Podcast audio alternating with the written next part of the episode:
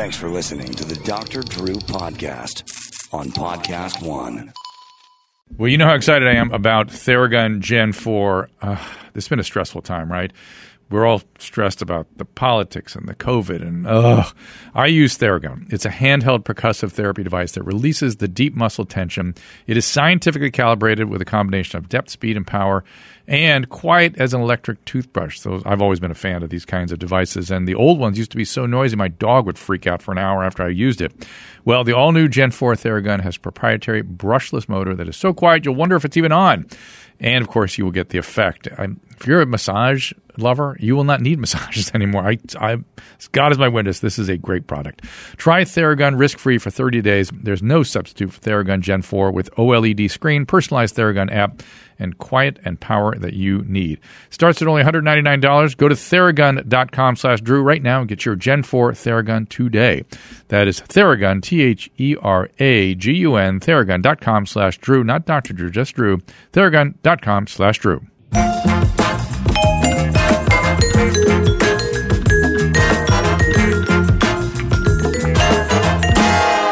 Everybody, welcome to Dr. Drew Podcast. Uh, again, keep uh, in mind the people that keep us afloat here. We appreciate you supporting them so we can keep doing these pods. We appreciate it and keep, uh, keep Mr. Carolla happy, more importantly. Um, again, look at uh, your mom's house. Got After Dark there. And don't forget the streaming shows we try to do most days. Um, we may cut them down a little bit as we all emerge from the coronavirus nightmare. But uh, go, it's all over at drdrew.com. And uh, of course, Adam and I are trying to do you know at least three days a week. This uh, going right now. My guest today is Anthony Howard Brown. His book is From Park Bench to Park Avenue One Man's Journey Out of Homelessness. You can follow Anthony at, at Brown underscore Manor. We'll tell you about Brown Manor in a minute. The website is anthonyhowardbrown.com. And there's a GoFundMe for Brown Manor, which we'll talk about in a few minutes. Um, just search Brown Manor. Brown like the color and Manor, M A N O R. Anthony, welcome. Well, thank you, Dr. Drew. So uh, it's very important to me. I hope you don't mind that, that people hear your story because I think your story is paradigmatic of what homelessness is, how it happens, and how it could be addressed. Uh, are you with me on that? Sure, I, I have no problem. All right, good. And I know you. I've made you tell your story before, and I promise you this won't be the last time. But tell your story if you don't mind. Uh, basically, I'm um, I'm a product of um, how can I say childhood trauma, which translates there was a bunch of abuse when I was younger, both physically, um, I, I, could say mentally, emotionally, a bunch of alcohol involved. Um, that happened in, at the age of nine. I got up in the morning, found my mom laying on the floor. She got shot in the head.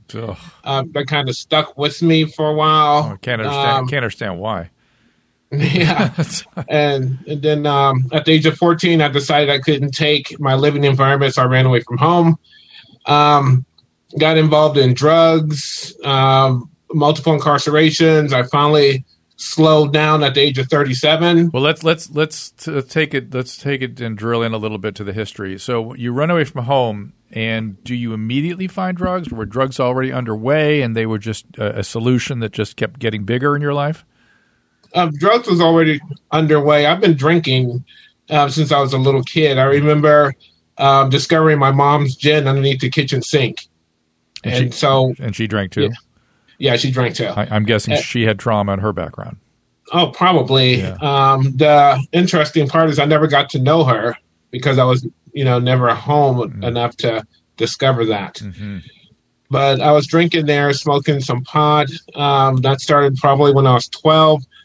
Um, once I took off from home, I was already eating psychedelics, um, all types of amphetamines, just whatever I can get my hands on. And take people into that mindset. What What are you doing? What is that? Um, amphetamines, or just no, getting no, maybe you're just getting high. What what what was what take take do people go? Well, he should have chosen not to do drugs. Why did he do drugs? Take people into what was happening for you subjectively that led to all that drug use.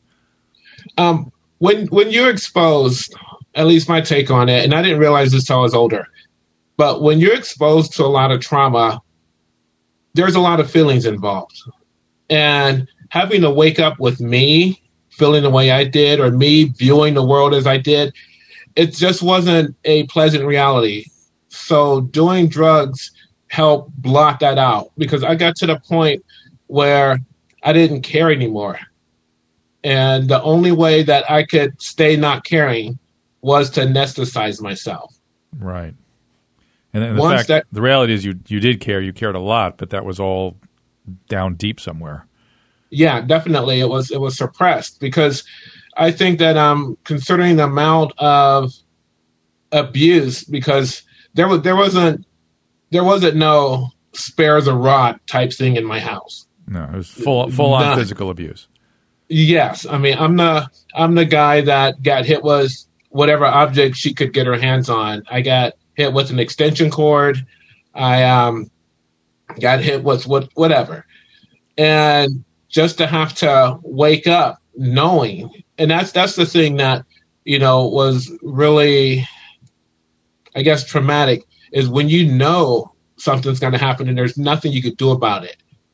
So drinking helped that a lot, you know. And then as I discovered marijuana, that helped enhance the drinking.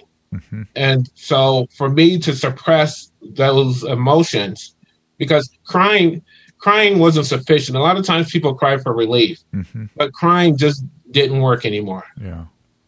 yeah. And so by doing drugs, that helped a lot. They call that the, the silent scream.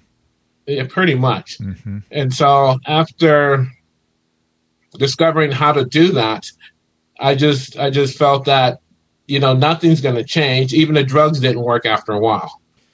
And and so again, just to drill into the psych, the the mechanism of drug addiction. So it's not working anymore. So you stopped, right? The drugs? Yeah. Oh no! Oh wait a minute! Wait, you kept going even though it didn't work anymore? Huh? No, no, Imagine no. that. It, yeah, well, I just had to find something stronger and better. Yeah, and, and, and that's that's again that's one of the features of addiction is that you keep using even when you don't like it, even when it's not working. It's it's all there is. Right, right, and so after I discovered that if I physically leave that environment then things got better because I was away from the the pressure or the stress or the drama. Now, now, granted, I added to that, you know, um, because of, and it's it's really interesting when I when I look back at it, mm-hmm. because of the the abuse or in my book I call it beatings because that's what it was. Yeah, beating. You know, and it left marks, and I was embarrassed. You know, mm-hmm. uh, there was a lot of shame going on because my mother was the type of person that wherever she felt or wherever my um my my infraction occurred, that's where the beating happens. Right. You know, I remember in seventh grade, I was in the principal's office and my mom showed up. Mm. I, I, got a beating in high school. Jeez. And so, why would I want to go to high school having to deal with, you know, actually, it was junior high. I never made it to high school, but in junior high, and it was embarrassing but I couldn't go back to school. But if I didn't go to school, then I get a beating for that. Mm. And so it was just a cycle that was ongoing. And my relief to any of that was just to run away from home. And and and that's what when kids run away and stay away, it's nearly always because there's abuse in the home. Some form of overt abuse, physical, sexual, physical, uh, emotional, whatever it might be. Kids don't normally leave home. But when you did, how did you survive? Um, in the early days when I was 14, I used to hang out in abandoned houses because originally I'm from Ohio. And so I would go stay in an abandoned house. Uh, back then, we used to have wooden milk crates, and I, I, sma- I smile today at my adventures. Um, and so I had uh, the milk crates that what I would use for furniture, but during the wintertime, I would burn the crates. And um, shoplifting wasn't hard, you know, just just go do it. Mm-hmm. You know, whatever it takes to survive. And um, getting drugs wasn't hard. You know, um, from time to time I can go to a friend's house, and every now and again I would go back home, but that lasted probably a day or 2 mm-hmm. and I was off to running until uh, I was 15, and I decided to go join a carnival. And, and if so, if somebody were to say, I know Gary likes that part of the story. What a carnival? We'll we'll, we'll get into it, Gary.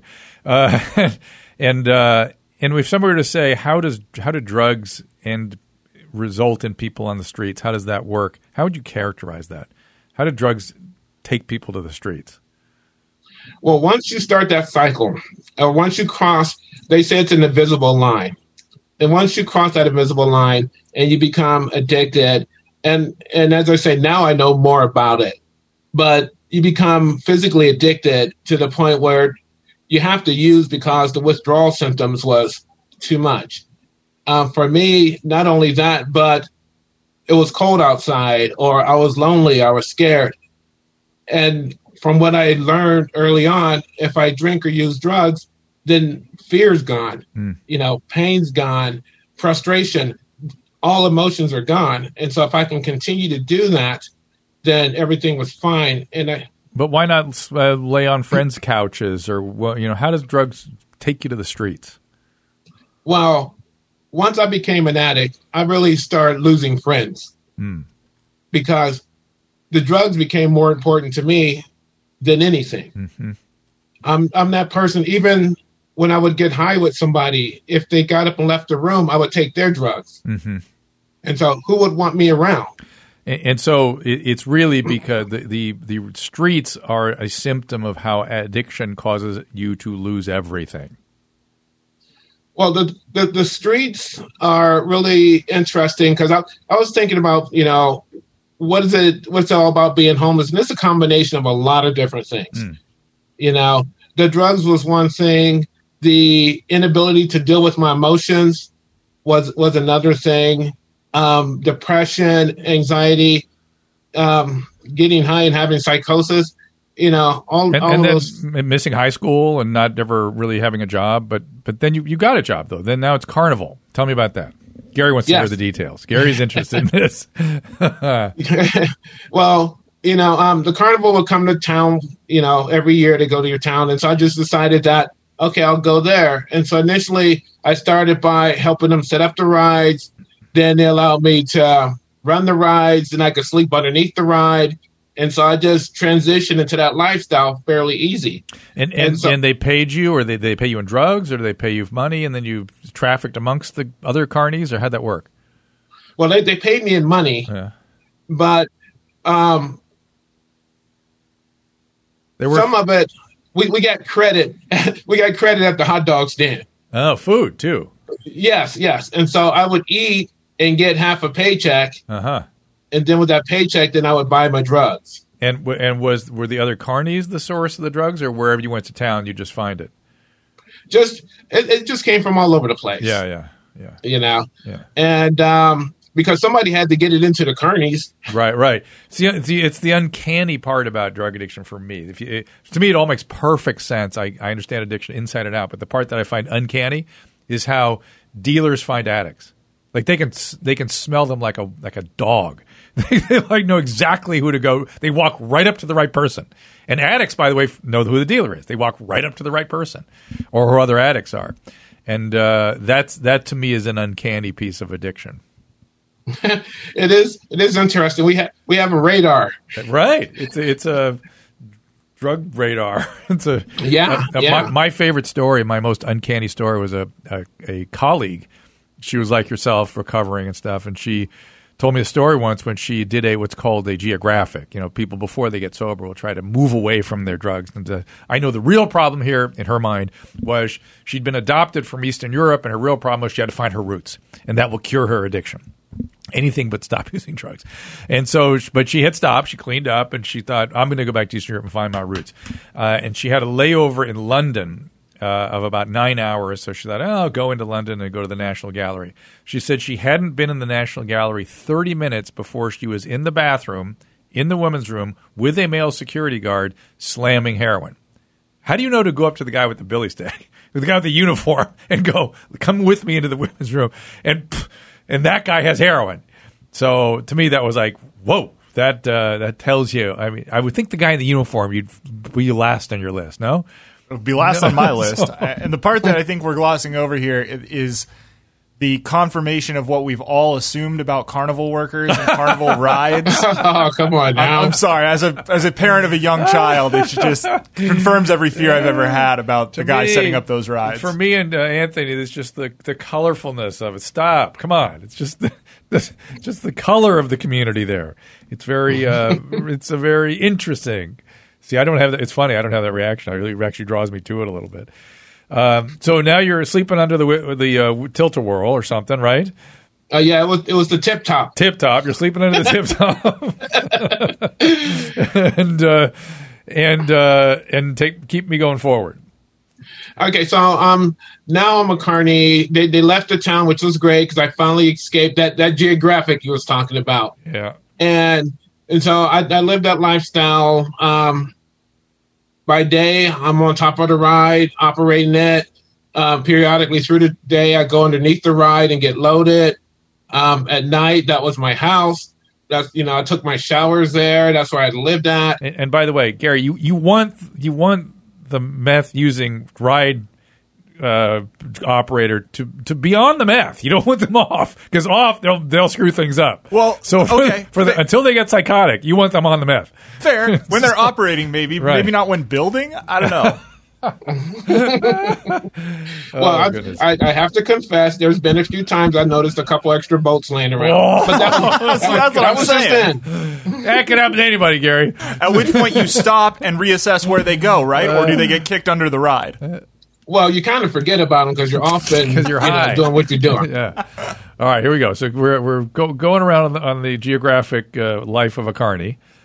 Yeah, and so I'm, I'm traveling from town to town, and it was it was it was heaven. I had a place to stay, I had a place to eat, I had some money in my pocket, I had drugs, I didn't have the abuse, you know, because out on the road when you're on the streets, it's it's a dog eat dog world, you know. And I developed, you know, certain skills that was necessary to make it out there. I mean, I could I could fight, I can get high, and I mean, so I was I was primed for the streets Yeah.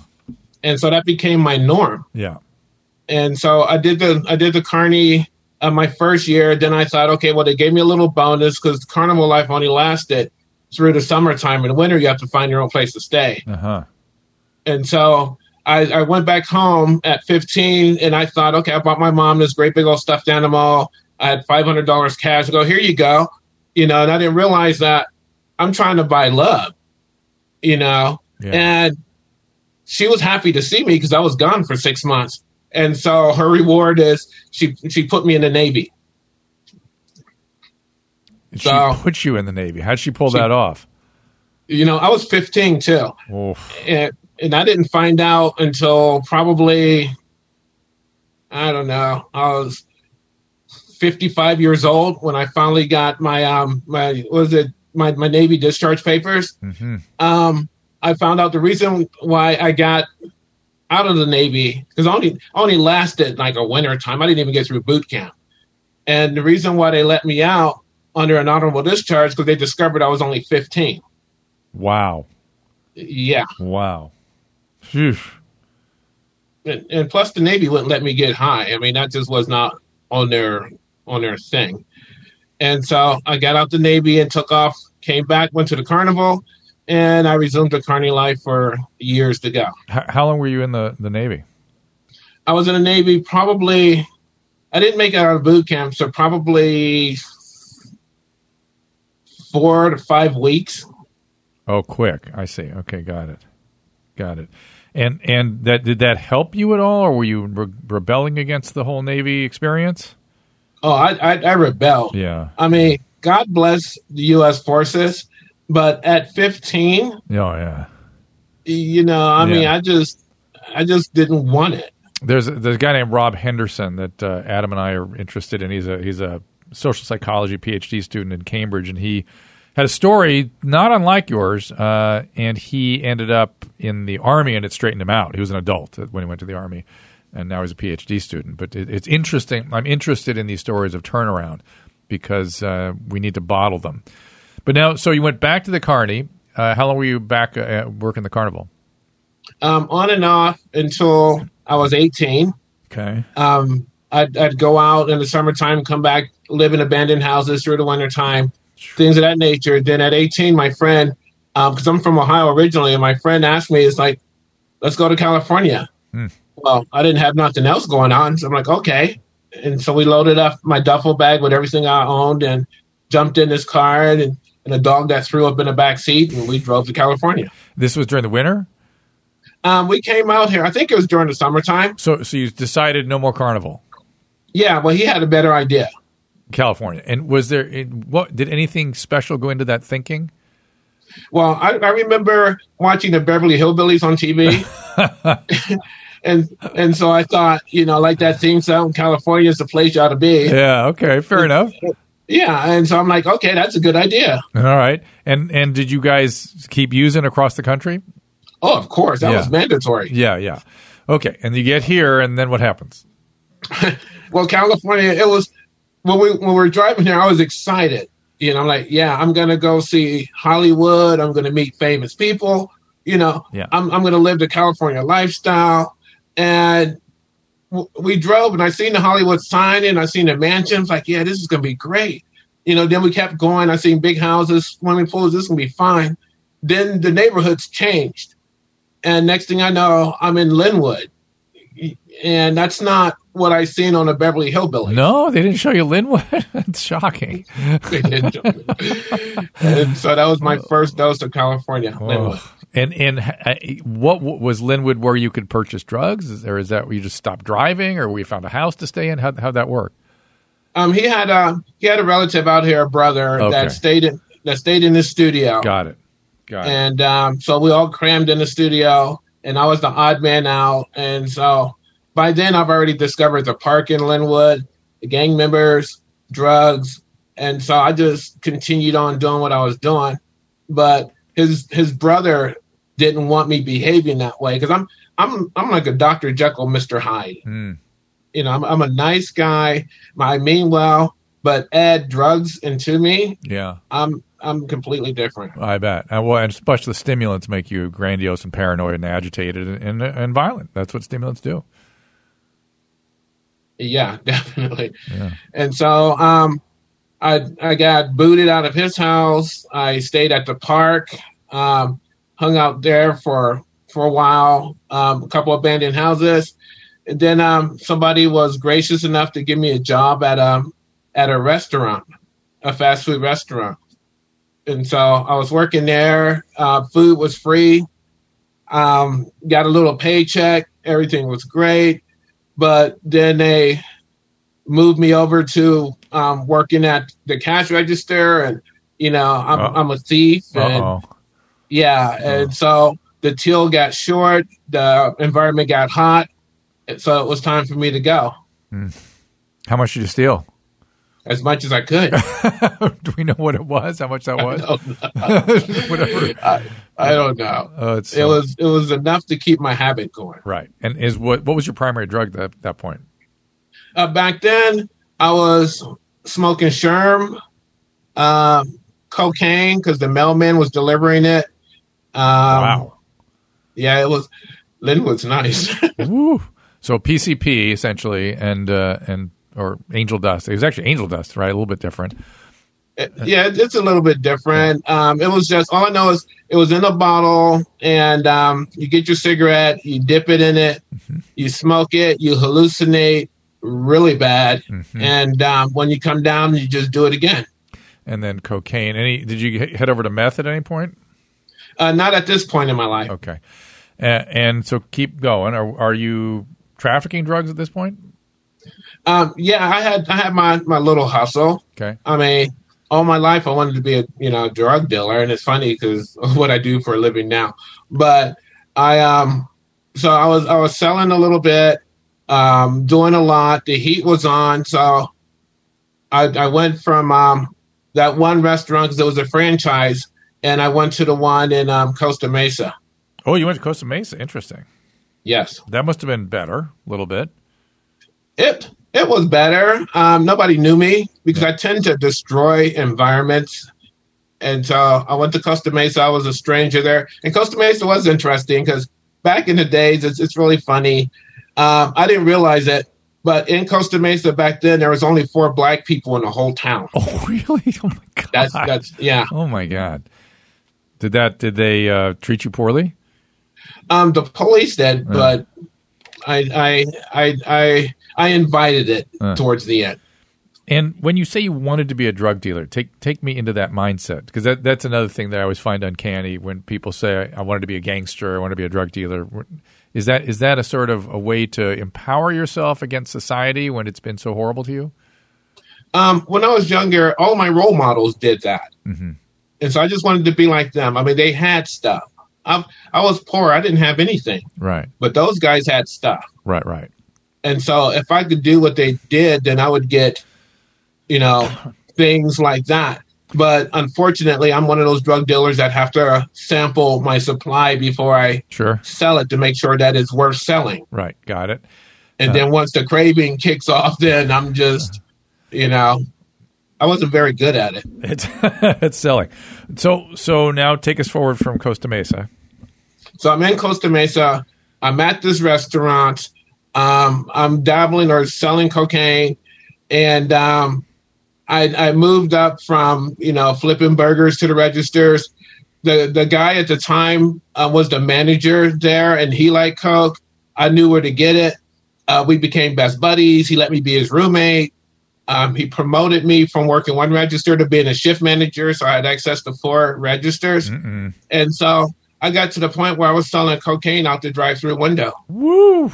What? Which is that? Is that fast food restaurant still there? Yes. Where is it? Do you mind? Do you mind? I'm just curious. Curious? Harbor and Wilson. Harbor and Wilson. I can picture the area. Is that like a? Oh, I know exactly. Is that a that Taco is. Bell? Um, close, right across the street. Del Taco. It's Del Taco. It's not. It's not Del no, Taco. No, Wendy's.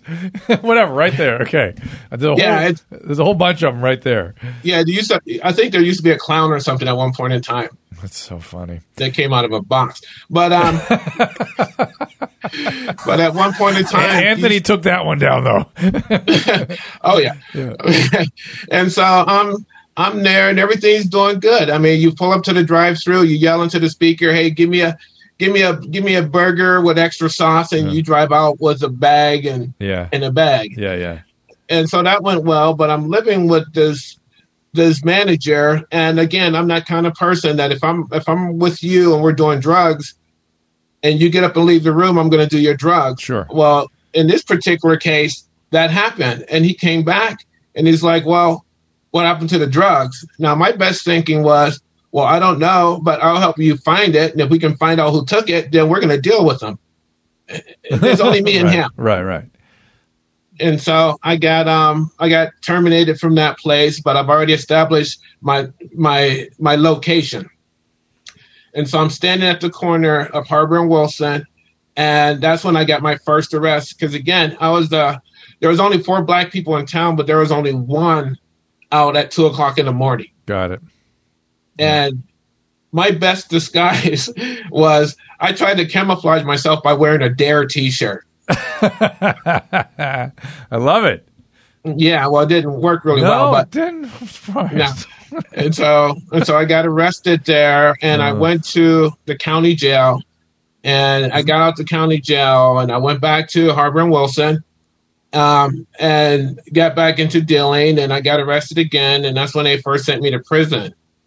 And I, I'm so used to, I'm so used to being out in the streets and not having anything. Prison was a bonus. Right. I mean, there's a place to to to sleep. You got food to eat. Yeah. You you can do what you want to do. Yeah. And so that wasn't nothing. So I got out. Uh, my first time in prison, I got out and I went back to Harbor and Wilson and started all over again. Well, I got busted again and they sent me back to prison. Now I'm sitting in prison thinking, well, there's a problem. There's there's something that's not right. And so I thought, okay, well, the problem is I'm not really hiding my stash all that well. Right. I need to do a different corner. Well, well, not yet, but I decided I'm going to put it in a different location on my body. So I put ah. it in my pocket. Ah, I see. And I went back to Harbor and Wilson and I got busted again. They sent me to prison, and and you know, thinking, and you well, know, and you know now the way the laws are, all you have to do is adjust the amount you're trafficking, and it's a uh, it's a misdemeanor. It's a it's a citation.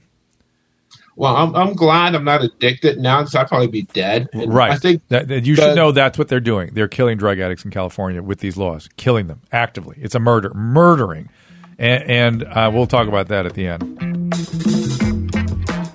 Next up, our friends at Magnesium Breakthrough. Of course, magnesium, the one mineral you should be worried about.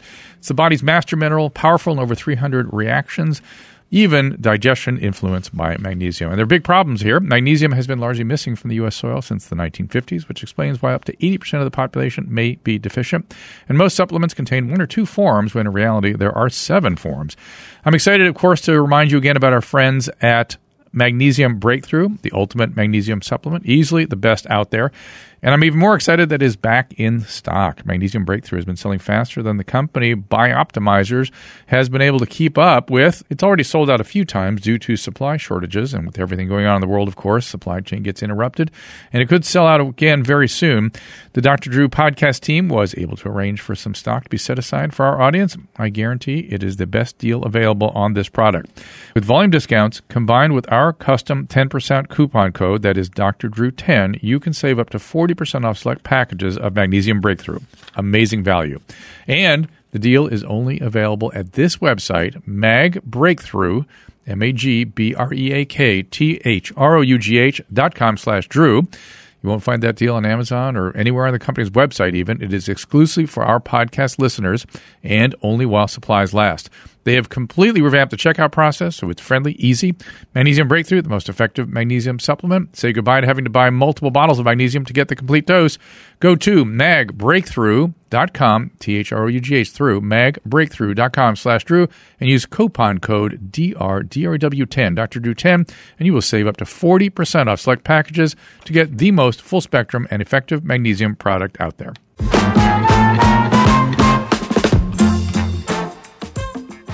That that's my problem. Is the laws here are leading to we're losing four a day in L.A. County. You were in Orange County. I don't know what the numbers are there. L.A. County four a day dead drug addiction because of citation for shoplifting, citation for drug use, citation for drug trafficking. It's on. It's on. So go ahead. So now you're. And so you're, um, you're, I'm in prison. Um, I think this is my second time, and I'm I'm I'm starting to give this some serious thought you know, there's a problem. Why am I in prison?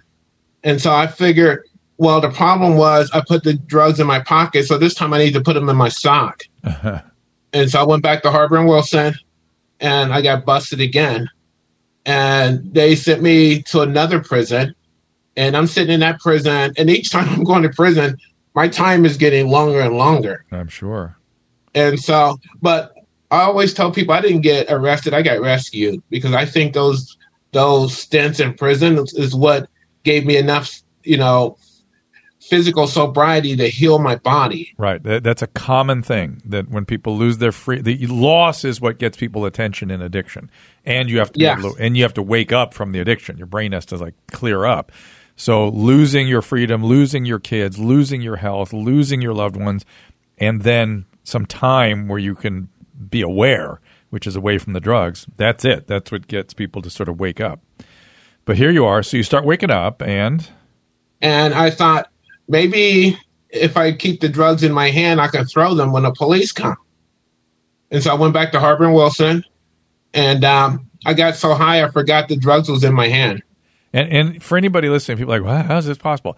It, when a, an, an addict's brain, and cocaine is the purest example of of addiction without withdrawal and dependency. There's no really significant withdrawal from cocaine. It's just the the desire to use supersedes all other motivational desires we have. And thus, when he goes to prison, when Anthony goes to prison, anything but contemplate not doing drugs. Literally anything but that thought. Your brain won't let you have the thought that I need to stop doing drugs. It, it just that's the nature of addiction. Yeah, and it's and, and that that is so true. I thought about doing push-ups. I thought about you know lifting weights, you know, reading books, and you know coming up with a better idea. You know, and it, so it, it, I, I literally see people change careers, go into years of psychoanalysis, anything, but stop drinking or stop using. it's really something. Mm-hmm. But go ahead now. So now you're thinking, and and so I decided that I know what the problem is the, the problem was Harbor and Wilson. Right. And so this time I got out and I went one block south to Harbor and Victoria. And I got busted again. Did your did your I'm just curious, did your clientele find you at Harbor Victoria? Oh yeah, I was Yeah. I was known. I was, Yeah. and that's another thing about being out in the streets. Once you establish as being somebody, then you kind of feel like you're you're something. That's your identity. You know? It's your se- Yeah. sense of self. Yeah.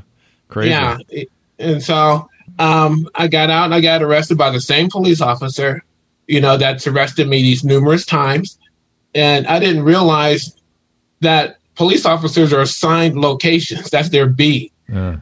and so we kind of got to know each other you know um, in the beginning i used to run towards the end i'd walk toward him That's something. i was, I was done i mean it's fantastic. Yeah because i just got to the point dr drew where it's like who cares Right. you know i mean what's the worst that can happen to me that hasn't happened Right. And the, you get a meal and a cot. Exactly Yeah. you know but but this time he switched it up he, the police officer asked me if i wanted some help Do you And- think he, do you think it's possible he'd asked you before that? You just weren't ready to hear it? it's it's a possibility, but I, for some reason I was ready to hear it. Yeah. So that you're You sick know? of, you're really sick and tired. I was I was sick and tired of being tired and sick. Yeah. And so you know when he asked if I wanted some help, I said yeah. Can we find I didn't know- we- Anthony, we can find that guy? Um, you know what? When we did my book launch, they found him Oh, and they gave me his phone number because part of my recovery is to make amends to everybody and everything. of course. And I've already made amends to the police department. I made amends to the city, and he's one person that um, I, I really, I'm actually, I did make amends to him. I, w- I went down to the police station and told him I apologized for being a nuisance. You know, And what, And- what what did he say? he, he he said, you know, he understood. Did he remember you? You know, and he- did he remember? Could he tell? Yeah. Yeah. Yeah. Yeah, how could you forget it? I'm, I'm Well- like the only black guy. well, but you're you're so, right, maybe, but you're so you're so different. I'm sure than you were then. You know what I mean? I bet you'd be probably unrecognizable. I, well, I've seen the pictures. I've seen in your book the pictures. Mhm. Yeah. Well, now because I think back then I was maybe two years sober. I'm, I'm almost 21 years now. Oh wow. but the person I am and what I'm doing now is completely different than what I did 19 years ago. I think you ought to still ought to make another contact with him. I think he I think it'd make his day or month. But but you know, and I also want people to know. So the picture of you in the book from uh, Park Bench to Park Avenue is you hustling like need food, needs flee homeless, please help me, veteran, whatever. What should people do when they see homeless people with that sign? Well, I think first of all, have a mindset that this is a person. Yeah. That I think that starts right there because I was um I was with someone driving down the street, somebody that was homeless. Actually, I mean they they lived with somebody, and I was going to stop and say hi to a person that had a sign, and this person like, no, don't don't do that. They're dangerous. I'm like, you're homeless and you're saying this. So I think a mindset is number one. Um, number two, if it's safe, don't be afraid to talk to them. You know, If it's a safe environment. if it's a safe environment. Yeah. If you got a couple of dollars, give it to them. It doesn't matter what they're going to use the money for. Who knows? If if they use the money to get high, maybe that might be a way to find a bottom that they need to say I had enough. Uh huh. So that's a different p- point of view than I know I'm used to hearing. Usually, the people are saying, "Don't give food, don't give anything, you know, induce a bottom." But you're saying, "Don't let them die, give them whatever, and let them get to the bottom naturally." Yeah, because that's the only way. I mean, as for me, that's the only way I was going to change it if I hit a Except, bottom. except these days, they don't pick them up. They, the police don't do anything with them. They don't do anything. They don't even interact with law enforcement. So it, it's it's it worries me that we're committing them to die. well, maybe I'm. Maybe what I'm doing right now is is at the right time. And You know. yeah, I, I hear you. And so, all right. So now this cop says you want some help. What do you say? I, I told him, I told him, yeah. And so when I, they put me in jail for 60 days to detox me. And um, probably. Isn't that interesting? they- A sixty day detox. Now, if you go to a psychiatric hospital, you get three days. right? I was, I was surprised because normally I get like four or five years, Oh, you know. uh-huh. But um, it was 60 days, and about day 45, I started getting an idea that, you know, this treatment center would be a great cover up to do what I do. Good hustle. Yeah. I mean, who's going to think somebody's selling drugs out of a treatment center? Right. No one's ever tried that before. No. no, but um, that that was my plan. And when it was time for me to get released, I thought they were just going to let me out to walk to the treatment center where I can pick up on the way there. Mm. Well, lo and behold, somebody from the treatment center came and picked me up directly at the door. Yeah. And this lady was nice to me, and that's the thing. I think that's the thing that started making a difference because I'll, I'll never forget. She asked me if I wanted a cigarette, and I know a lot of people say, "Well, smoking is bad." Well, you know what? Being nice to somebody, no matter in what form, means a lot. And when she asked me if I wanted a cigarette, I'm like, "What is this?" Because I lived so many years not trusting people and people not trusting me. I mean, if somebody, if somebody out there in the streets where I was from or where, what I was doing, if somebody said, "Hey, you want a cigarette?" you know something's going on, So it's a quid quid pro quo. right? Yeah. But this lady seemed genuine, and she was smiling, and you know, she just she was cool, Yeah. and so I, And you, you've mentioned you, so the, the, when I've heard your story before, you always mention the cop and then this woman offering the cigarette in that moment of contact around the, the the communion, like she communed with you, and it's almost like she's offering you a wafer, you know, like she's take take this. Um, what do the Catholics call it? Uh, help me, Gary.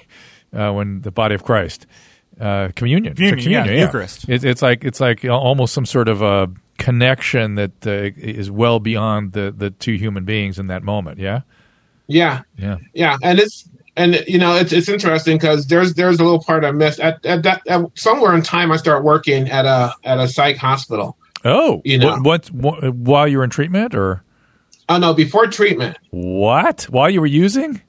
yeah, How did you manage that? How did you get interest in it? How did you manage that?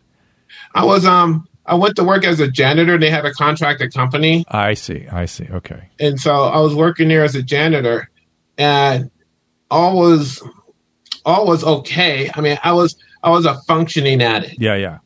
you know. And then I got a phone call one day from my brother that said, "Hey, you know, mom is dying." Mm. You know, because even though she got shot in the head when I was nine, she still lived. So I thought she was indestructible. Yeah.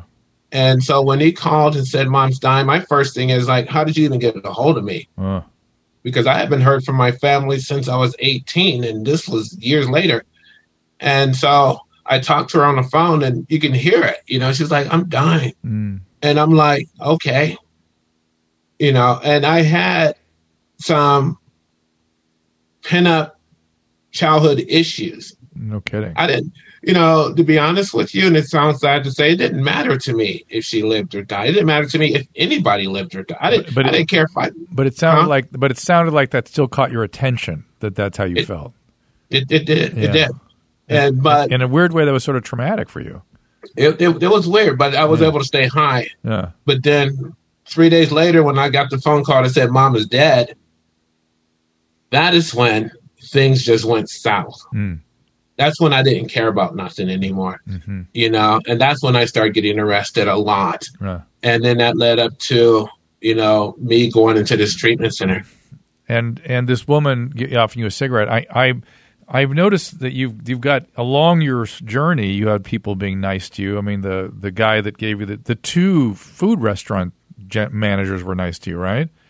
The one at the fast food place, and then the guy down at Costa Mesa. They were they were nice to you. How was that different? Well, the um the one in Costa Mesa was a quid pro quo. I could get the cocaine. And you, and you knew that you just instinctively knew that Oh, of course. right away. And then the other one, the first one, Uh, the first one, um, I didn't think about it because I was I was loaded and it was just a job, yeah, and and so I think along the lines, a lot of people were nice to me, but I didn't pay attention to the niceness because in my head, how can I take advantage of this situation? and you were too high too. I mean, oh, oh, definitely. So one of the keys is the reason this woman was able to commune with you is you'd been abstinent for 60 days. yes. Were you usually using in prison prior to that? Oh yeah. Yeah. So did this time you not use? I did not. I didn't. I was in the county. I didn't make it to prison yet. If if I think if I'd have went to prison, I probably would have done the same thing I've always been doing. Start using again. Right. Yeah. So so it really to me that that's the mo- that's the thing. You had a long enough period of time without drugs to be able to Right. have reality kind of creep in. Yeah. And so Um, after the cigarette, she invited me out for Chinese food, and I'm really like, well, what's going on here? you know. And then she took me to this to this recovery center, and it was an apartment complex. And she said, "Do me a favor, if you're going to leave, don't jump over the fence. Just walk out the gate." Mm. And I'm like, "You trust me?" Mm. You know. And she's like, "Why not?" And that was a huge turning point for me. You know, somebody actually said they trust me. From Let me ask you something as a clinician now. Would you have trusted you at that moment? at that moment, If you were if Yes. you were that woman, if you're that woman. Because I don't And- think I could have I don't think I could have done that. That's a pretty Oh, and, heavy uh, that's a pretty heavy move for her to make. You know what I mean? It's a very risky move. I, I think because right now I, I I do it a lot because I understand what that means. Okay. You know, I, I don't But- have I don't have that judgment. I, I can't tell whether it's somebody should trust or not. I just default to maybe the maybe, maybe the year I'll trust you. But go ahead, Yeah. keep going. and and so they they took me to this treatment center, and I was surrounded by people in recovery, Yeah, and it was it was like dark versus light, yeah, you know, and I was uncomfortable. Mm.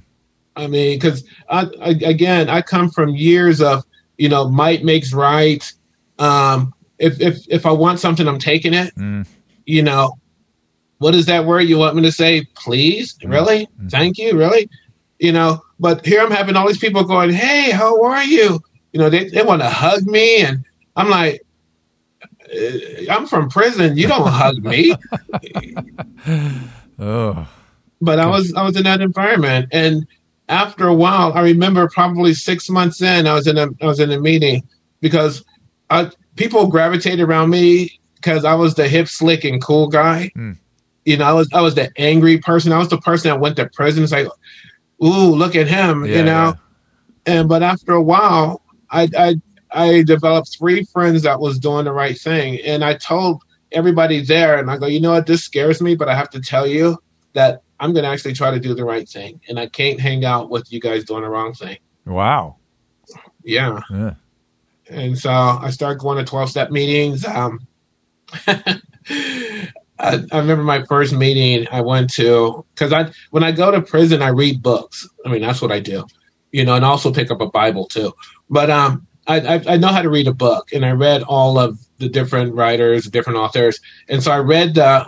Um, in the 12 step program, they have the big book, and I read it like it was a novel. Mm. So I knew everything in it. And I went to my first meeting, and I thought I knew what I was doing. I raised my hand and, you know, call myself an alcoholic. And, you know, then I proceeded to tell them this treatment center is mistreating me. I laugh You because that's that's every addict's position at the beginning. the negativity. Yeah, I mean, it wasn't fair. I had to do chores. I had to make up my bed. You know, wash dishes. I mean, a person. I'm, I come from being homeless. Don't you know? I, I I don't do this, but they make me do it. And so, how'd the room respond? Oh my god. Um, after after I said that, everybody clapped. right. Thanks, Anthony. know- Next. Yeah. Well, the next guy stood up. He goes, "My name is Pete. I'm an alcoholic." And he looked at me and he called me a whiny little. And then he cussed me out. You know, and he and he hurt my feelings. I love recovery. It's such a great story. And then asked. And him he was he an old was was he a new oh was he an old timer? Um, he's been around probably. I don't know, four or five years. Yeah, he was so- older than me. Yeah, and and you asked him to be your sponsor. Yeah, That's pretty bold. I mean, because it, it, it's it's interesting because all my life I've been I've been running my own show, Yeah, and they would tell me your best thinking got you here, yeah. You know. And so I said, okay, you know, why not do this thing? And I asked him to be my sponsor, and he and he said okay. And then he he he made me do things I didn't realize was important, like wash ashtrays, you know. And then Set up the coffee. obviously I got I got good. Then I had to wash the coffee cups, Yeah, you know. yeah, And what that did was that got me involved in that community because people started to know me. yeah. And so that was my life. I started working at Steps. I started um, starting to feel good. Once I started feeling good, I started reacting towards life different. Um, the treatment center didn't mistreat me anymore. Actually, I was in a welcomed en- environment. And so um, all was well for 18 months. And then I ran into um, my my connection's wife crossing the street to get donuts, and she said he was having problems, and so I went down. Since I had 18 months of sobriety, I could save him. Mm-mm. So I went to his house, and there was actually a meth lab there, and you know I started remembering how much fun I missed. Mm-hmm. Mm-hmm. You know, there was wild women and debauchery and just all that stuff. And here I'm I'm living in the life and like I'm working telemarketing. I'm going to 12 step meetings and I have Yeah. to go home. And here people were just like out of control. I mean, bright lights and action. And I wanted some of that. How'd that go? I took that, but I got exactly what I wanted. How long did I it got take? it. It probably took a couple days to take you down, right? yeah, oh, I went down quick. Yeah. you know. But um, then I, I was much wiser because I had 18 months. Well, I had 18 months of sobriety. Yeah. Uh, once I relapsed, everything came back. I mean, Yeah. getting back into dealing. Yeah. Uh, it's hard to go to a 12 step meeting when you're under the influence. hmm It's, it's really hard. It's hard to try to even go to a recovery home when you're under the influence because they do urine tests and everything. And Sure. you know, having to duck and dodge that. So I just said, you know what? I ain't doing this no more. And so I um started selling drugs again and I wasn't going nowhere near harbor anything. And so I got busted in Riverside instead. hmm And um I remember sitting in that jail and there's there's an expression a, a head full of AA and a belly full of booze don't mix. hmm a, a head full of AA and a body saturated with methamphetamine will drive you insane. I can see that. I It, it, it will Yeah, I get because that. Yeah, because all I kept thinking about was those slogans over and over, and my head wouldn't shut off. Yeah, yeah. And so I, I did what I normally do when the heat's on, and I remember um, it was March 28th. I, I actually cried out because I, but at that point in time, I always had a, a God that was in the rescue business. Like, God, please help me, or God, please do this. And so I cried out. I was like, God, I can't take this no more. Help me. And that was March 28th, and I got arrested March 29th, 1999. Wow. And that was your sober date? That's my sobriety date. Haven't had a drink or drug since then.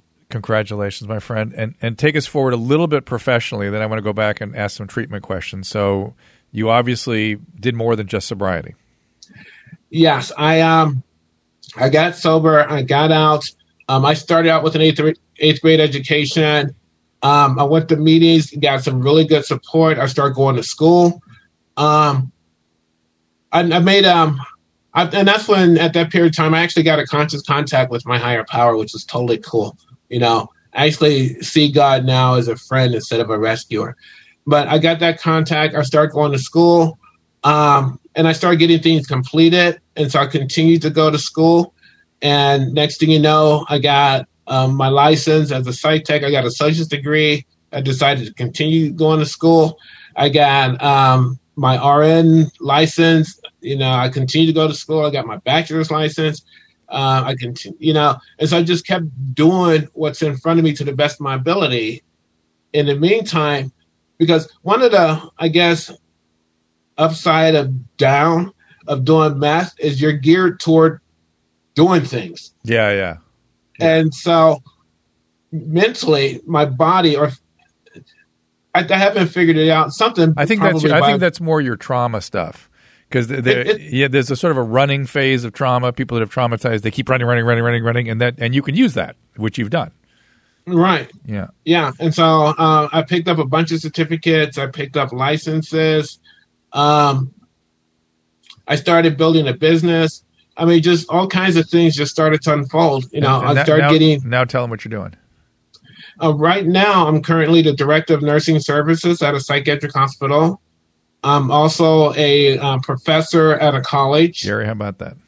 I um, Right? Miraculous. It's Yeah, Super And inspiring. it's- well, this is the miracle of recovery. This is it. And uh, keep going, my friend.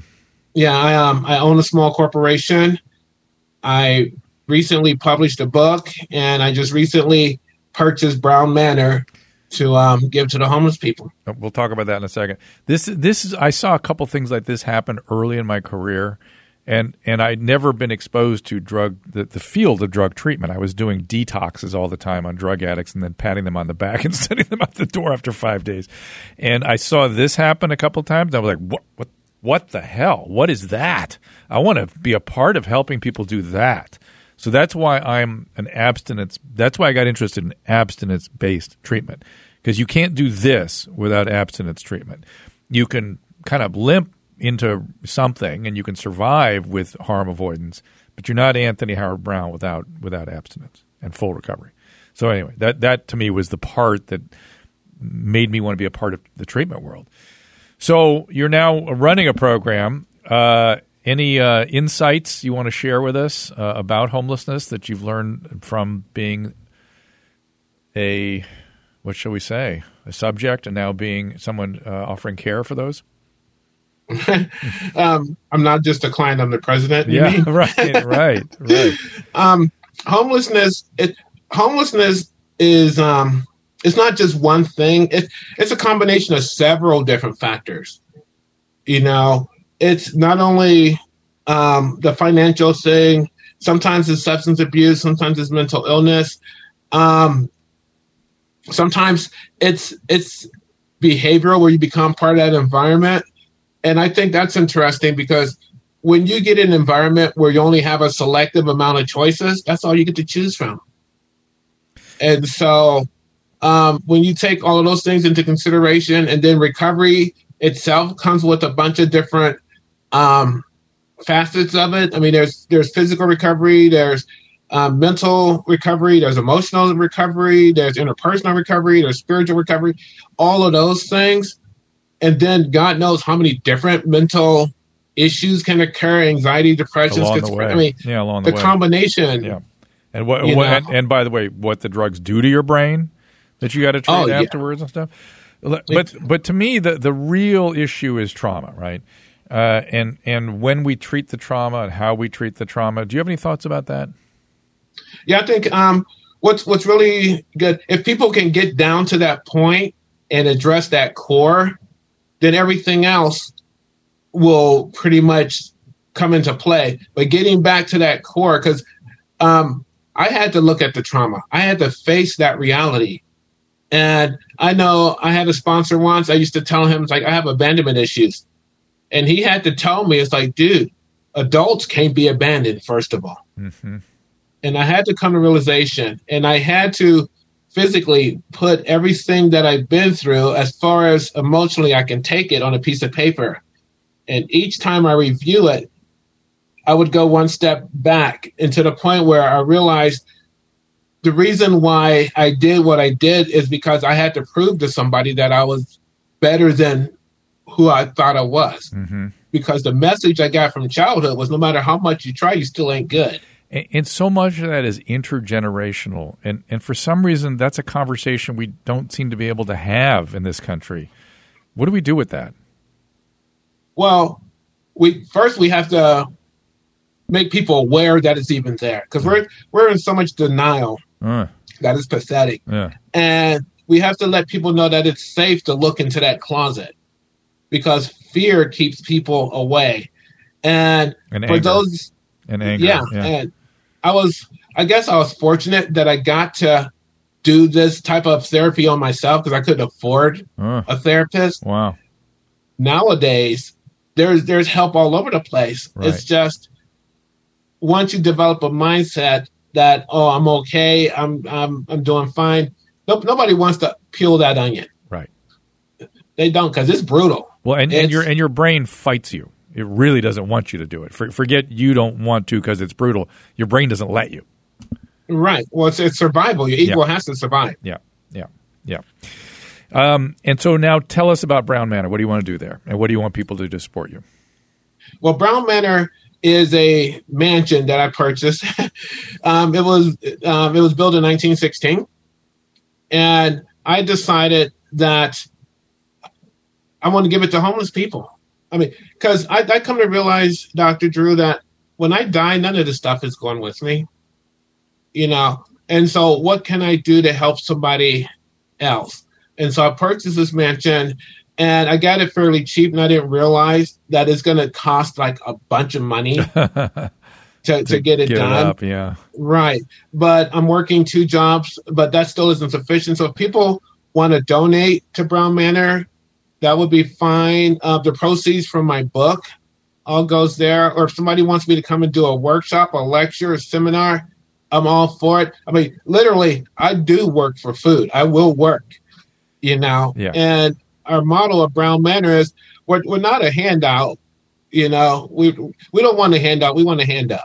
So it's go to the GoFundMe and search Brown Manor. Is that how you f- participate? Yes. And how, how do you Mhm. want people to get in touch with you if they want you to do something for them? I have a feeling Um, they going can go, come after you. So Uh, they can go to um, anthonyhowardbrown.com. yeah, Uh, that's my website, and then just you know it'll say contact Anthony's. You know, contact me, Yeah. and I'm more than Before You I forget, I I- got to ask you something. You come onto our stream once, once in a while. We do over at Dr. Drew doc, or, or YouTube slash Dr. Drew, and sometimes you're on as Anthony Brown, and sometimes Anthony Howard Brown. Are they both you? They're both me. Okay, I because I, I address you as though it's you, and I'm never sure is that which one is Anthony. Yeah, one one I'm approaching from. I seen you on YouTube, and I started Ah. going in from there, and the other one I see you on Facebook. Got it. But there's something that you said that had a huge impact on me, and it was fascinating because I don't know if you if you realize it, but one time I called in and I go, "Hey, it's Anthony, the homeless guy," Oh yeah, and you said, "Why don't you say you're Anthony, director of nursing?" right. That is profound. I- mean it. You gave me chills. I mean it with the deepest sense of love. Mm-hmm. I really, I really mean it. And it was, it's funny. It was important to me too. Yeah, that that made an impact. And the same thing when we're dealing with people who are out in the streets. You know, approach them as if like they're somebody. Because the way I the way I am today, nobody would have known. I mean, I made it through my whole career Yeah. without nobody knowing where I came from. But I decided that house and helping out this population was so important that I literally exposed myself to the world. Well, we need you. We need you, my friend. I mean, it didn't take me but two seconds. I saw the reason Gary I got involved with Anthony is I saw him do an interview on the, with one of my Fox 11 colleagues. I've been doing a show every night on Fox 11 here locally in Los Angeles, and it's just something I've done through the coronavirus to try to help make sense of what's going on here in Los Angeles, which needs a lot of help. And uh, Christine Devine was interviewing you, and I I saw a 90 second interview, and I knew immediately who what was going on here. Well, that's all it took for me, so I'm not surprised. I mean, Yeah. you, just, you don't have to be exposed to Anthony for very long Yeah, to realize that he's special and there's a lot there. But but but when he he just sketched his story, and I was like, oh, I know what this is, and the world needs to understand the journey.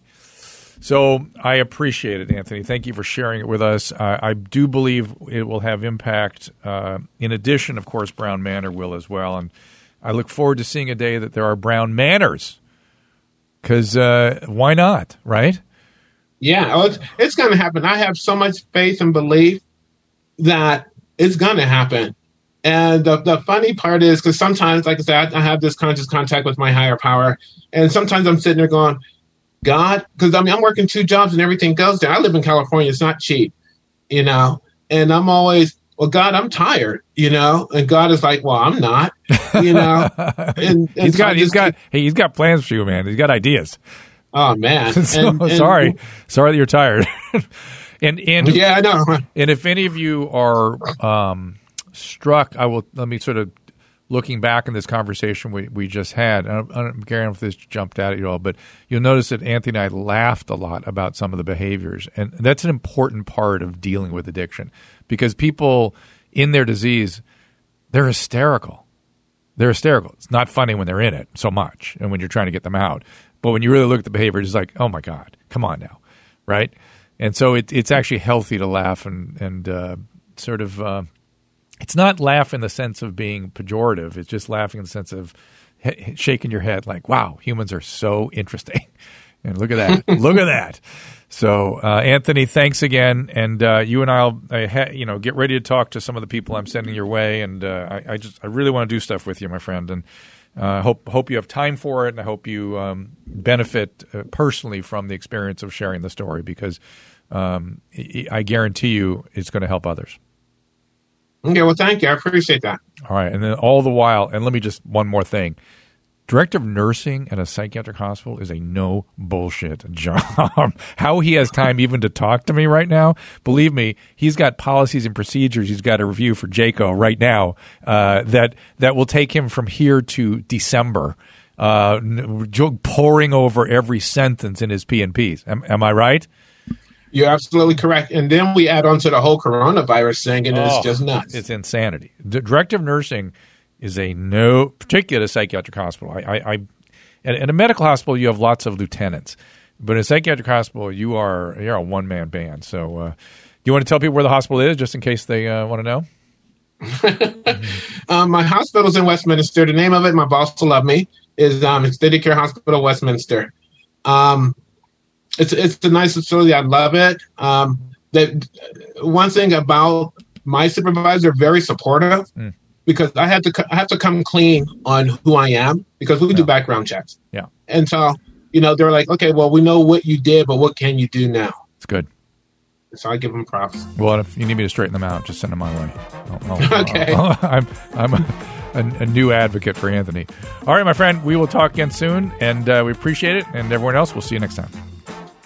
For calling times and topics, follow the show on Twitter at Dr. Drew Podcast. That's D R D R E W Podcast. The music from today's episode can be found on the swinging sounds of the Dr. Drew Podcast, now available on iTunes. And while you're there, don't forget to rate the show. The Dr. Drew Podcast is a Carolla Digital production and is produced by Chris Laxamana and Gary Smith. For more information, go to drdrew.com. All conversation and information exchanged during the participation in the Dr. Drew Podcast is intended for educational and entertainment purposes purposes only. Do not confuse this with treatment or medical advice or direction. Nothing on these podcasts supplement or supersede the relationship and direction of your medical caretakers. Although Dr. Drew is a licensed physician with specialty board certifications by the American Board of Internal Medicine and the American Board of Addiction Medicine, he is not functioning as a physician in this environment. The same applies to any professionals who may appear on the podcast or drdrew.com.